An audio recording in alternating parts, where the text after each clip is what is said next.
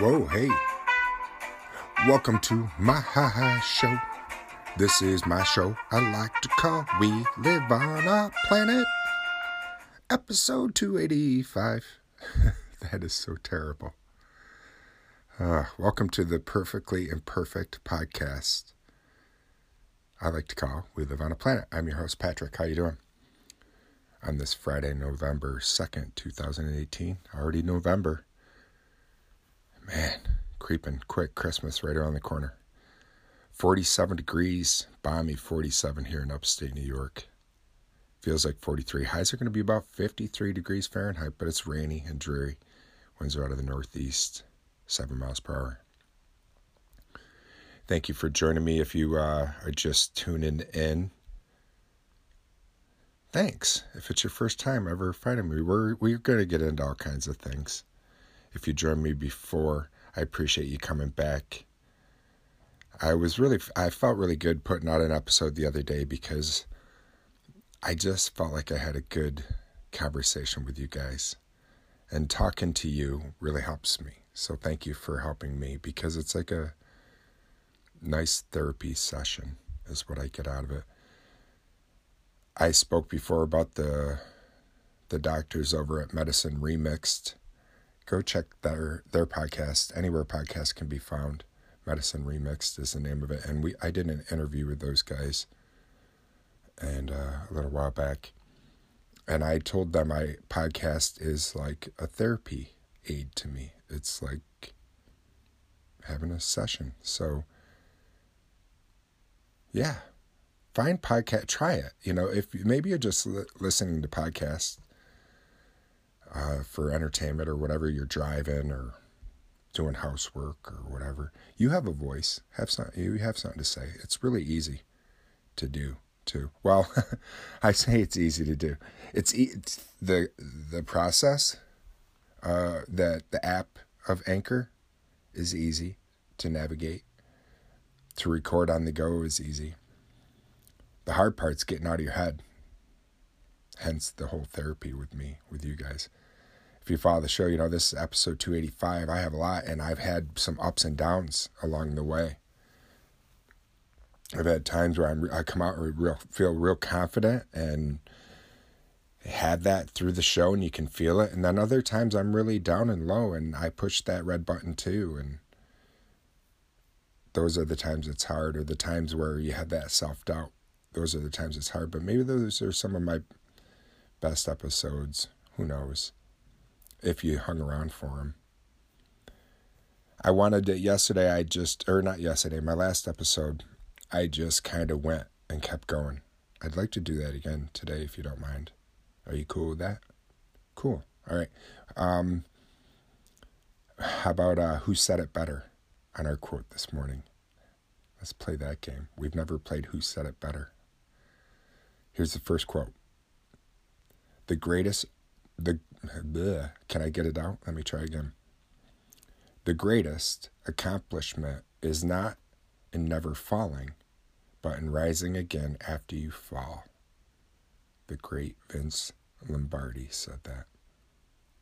All right, Vince Lombardi said that, but who said it better? Here we go. Here's the next one. Our greatest glory is not in never falling, but ri- in rising every time we fall. Our greatest glory is not in never falling, but in rising every time we fall. Confucius. Huh. I shouldn't say who said it better. It's like who said it first. And I'm going with Confucius because that's a that's the exact same quote I'm thinking to me when I hear that. I'm not taking anything away from the great Vince Lombardi, but I know he was inspired by some readings of Confucius at one time of his life. He had to have been. I like sharing quotes and sharing things and just talking with you guys. One of the things I found this morning was, I'm feeling curious on Google, was when were first when were the first car radios first fitted in cars? And that brought me down a whole rabbit hole of thinking of things. That's what always happens to me. So Are you curious of when were the first radios first fitted in cars? Maybe you weren't, but maybe you are now. nineteen thirty, a company by the name of the Galvin Corporation introduced one of the first commercial car radios. The company, guess what? The company, Motorola. Yeah, Motorola. And the model was the five T seventy-one. It sold between one hundred ten dollars and one hundred thirty dollars in nineteen thirty, and it could be installed in most popular vehicles. Okay, let's do, want to, since I talked about that, it made me think about other things, and it made me interested and brought me down a rabbit hole. So I was like, okay, one hundred ten dollars, one hundred thirty dollars. I'm thinking today's money. So let's let's break it down to do a tiny bit of math, and I hate math. I don't like to do math, so we're not going to, there's no test at the end of this. We're just going to, the average cost of a car was about six hundred forty dollars is what my research found by just a quick search on Google, which in in nineteen thirty, a dollar was worth about fifteen dollars and twelve cents. Inflation was way different. So a car that cost six hundred forty dollars in nineteen thirty really was like equivalent today's money to nine thousand six hundred seventy-four dollars. Huh. So that cost of that radio at one hundred ten to one hundred thirty bucks, you're looking at like seventeen hundred dollars. That would be a luxury that, I mean, there's an option. Some options on cars today are like that, though. So down the rabbit hole I went, and it made me go on to uh, the internet and check out radios uh, and just type in the history of radios and cars. And it actually, I found out, it wasn't in, it was before nineteen thirty. So nineteen thirty, the Galvin Corporation introduced them in here in America. But to my Australia friends listen, listening out there till we live on a planet, you have a company called Kelly Motor Company in New South Wales that in nineteen twenty-four, they installed the first car radio. So yeah, that was interesting. It makes me think, do you remember your first car and your first car radio? The reason why I think of that is because, like, nowadays when you buy a car, a radio and stuff like that's kind of afterthought. You don't think about it. But back in my day, when I was growing up, radios were a big thing. They really were. They were a big thing to have in your car, upgrading your radios, taking your factory one out, putting a different one in. And I, uh, I've talked before to you guys about my very first car. And I'm terrible, absolutely terrible at labeling my episodes, so I can't tell you what episode to go back to hear that story if you want to hear about my very first car, which was the eighty-one Olds Cutlass Supreme that I had, and how that radio got stolen, and I told that story before. So I'm sorry. I could tell it again. If if anybody is really, truly interested in hearing that again, let me know, I guess, or I could try to find it. But yeah, uh, but it made me think about um, my first new car, brand new, like nobody's ever driven that car. And that was a nineteen ninety-two Nissan Sentra E. Plain Jane, crank 'em up windows, four speed, standard. No radio. No radio in that car. And back at that day, it was uh, cassette players. C Ds were still a luxury to have those in a car. C Ds, I can remember when those came out. But that car, that my nineteen ninety-two, it was just a little over eight thousand dollars for that car, brand new, I remember. And I didn't know how to drive a standard when I bought that car. I learned when the... Um, salesman gave me my key to that car. I drove away and learned how to drive that day, a standard. So it's kind of neat. Do you, uh, like I said, remember your first car or your first radio in your car? Or even your first radio. Remember, if you're old enough to remember, radios back in the day were cool to have a boombox. If you had one of those, Yeah, I had one where you could fold the handle down and the speakers could come off the boom box. And you had a long cord on it so you could put them a little farther away from where the cassette was, and it made it almost, you know, like you're really living in stereo. Man, how times have changed. I wonder what another th- just thirty years will bring in technology. What we're, what I'm using right now to communicate with you thirty years ago, I never would have thought would be possible. So that's pretty neat. Pretty, pretty neat. I was wondering if you guys uh, wanted to hear what happened on this day of history, too. We can head on over to the History Channel's website while you're here. I've got my tablet in front of me.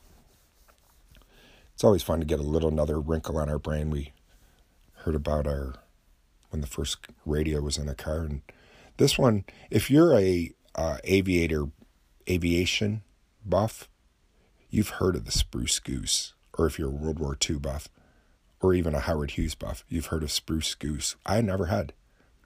Never heard of the Spruce Goose, but the Spruce Goose is the largest aircraft ever built. And on this day, in nineteen forty-seven, it flew. Only flew about a mile. But uh, it's a huge story about this Spruce Goose, and it's pretty interesting. Cost like twenty-three million dollars. We were just talking about money in the time of nineteen thirty. It, this airplane was completed in nineteen forty-six. But uh, we, instead of me reading the article, just let me tell you how, the, the wingspan. And then if you're interested, head on over to the History Channel's website and read the, all the goods on it. But the wingspan was longer than a football field. And it was designed to carry more than seven hundred men into battle. And it was made out of wood, hence the name the Spruce Goose. Pretty nifty, huh? That is interesting, interesting stuff. All right, what what's the only other thing I wanted to... There's a couple other things I wanted to share. One thing is kind of like an alert, a heads up. If you're here in America, even if you're out anywhere, anywhere, I don't know what it's like in other countries, but here in America, if you see a school bus and you see those lights flashing, geez, stop. Stop. In just the past three days here in America, there's been five children that have either been killed or injured getting off the school bus. Yeah, not trying to spread doom and gloom, just awareness. Be careful of those kids. That would be terrible to have on your on you to know that you did something like that because you you failed to stop, you were too busy, or you were on your phone or something like that. Thanks for being here with me. Thanks for allowing me to just kind of come out and talk, share a little bit of stuff with you. If you feel like letting me know about your first car, if you're using the Anchor app, you know how to contact me. If you're li- listening through another Anchor, or another, I almost said Anchor, another app provider. Yeah, there we go. If you're listening through another app provider, you can play along too. You can be a part of the show. You can go to my website. My website is W L O A P dot com.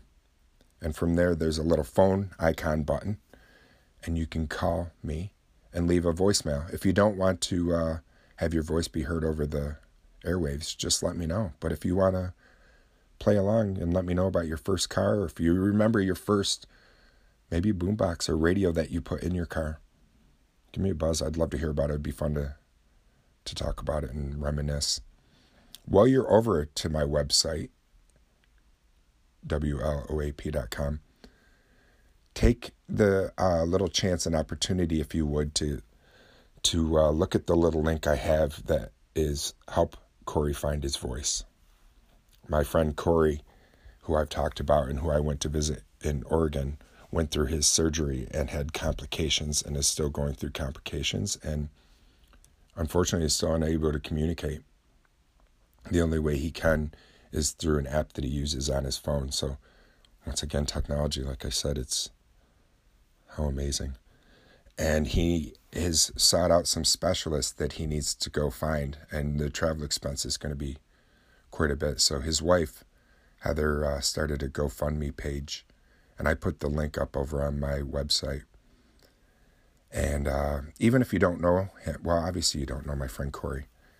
But uh, what you could do is if you're at my website, check it out and at least uh, read the article that she put up. It gives you a little insight of what he's going through and send him some positive vibes, however you do it, whatever way you're is doing that. That would help just as much. It really, truly would. I'm a, uh, a firm believer in positive thoughts.